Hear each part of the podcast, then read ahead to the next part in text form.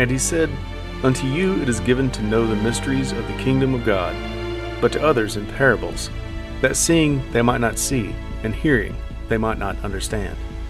Welcome to the Luke 8:10 podcast.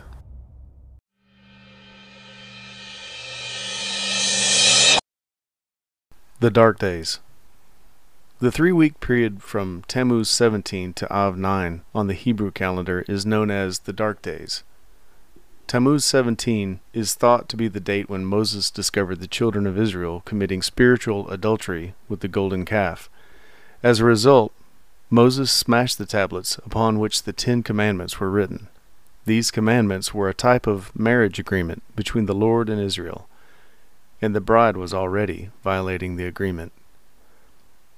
Both the first and second temples were destroyed on Av 9. What a coincidence!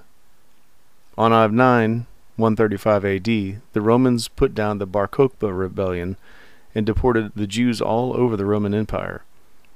It was at this time that they named the land of Israel for their enemies, the Philistines. In Latin, Philistine is Palestine. This same three week period of time has brought terrible calamity upon the Jewish people over the centuries death, destruction, and deportation. England, 1290, Spain 1391, Spain 1492, Poland 1559. The countries mentioned there were all part of the ancient Roman Empire. In view of these events, it's interesting to look at the modern Roman Empire. Immediately following World War II, a movement began to unite Europe, the old Roman Empire, into a political and economic union.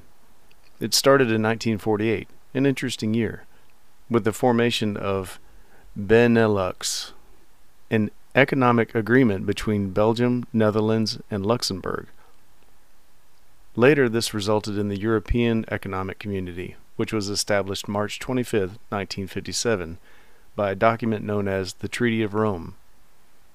A few years later, a group met and divided the entire world into ten regions. See the Revelation 13 1 through 2. It seems presumptuous for a group of men to divide the world into districts in 1966. This group called themselves the Club of Rome. This movement has progressed to the point of political, economic, and possible spiritual unity within Europe. The spiritual unity is certainly based upon humanism these three points of unity coincide with the three types of Mystery of Babylon.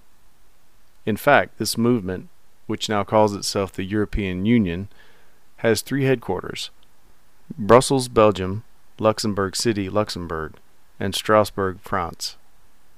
The Louis Weiss building, located in Strasbourg, is particularly interesting. It is composed of several parts, including a tower. The tower, although finished and in use, appears unfinished. This was done purposefully. It is reminiscent of the Tower of Babel. It appears that the same people who divided the world into regions in 1966 are now thinking in terms of uniting the world, just as the people of Nimrod's time, see Genesis 10 8 through 12 and 11 1 through 4. Apparently, they believe the Tower of Babel is a fitting symbol.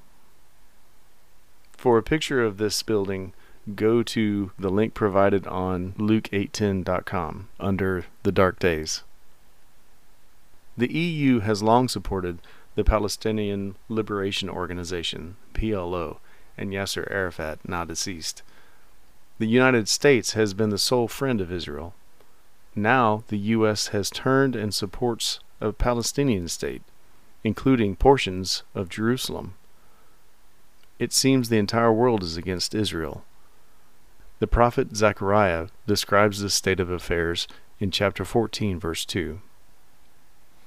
For I will gather all nations against Jerusalem to battle, and the city shall be taken, and the houses rifled, and the women ravished, and half of the city shall go forth into captivity, and the residue of the people shall not be cut off from the city. But no matter what, the Lord is in control, and He has a plan. Praise His name for His plan and for including us in it. This has been a reading of The Dark Days, as found on Luke810.com. Thanks for listening, and I hope you were blessed.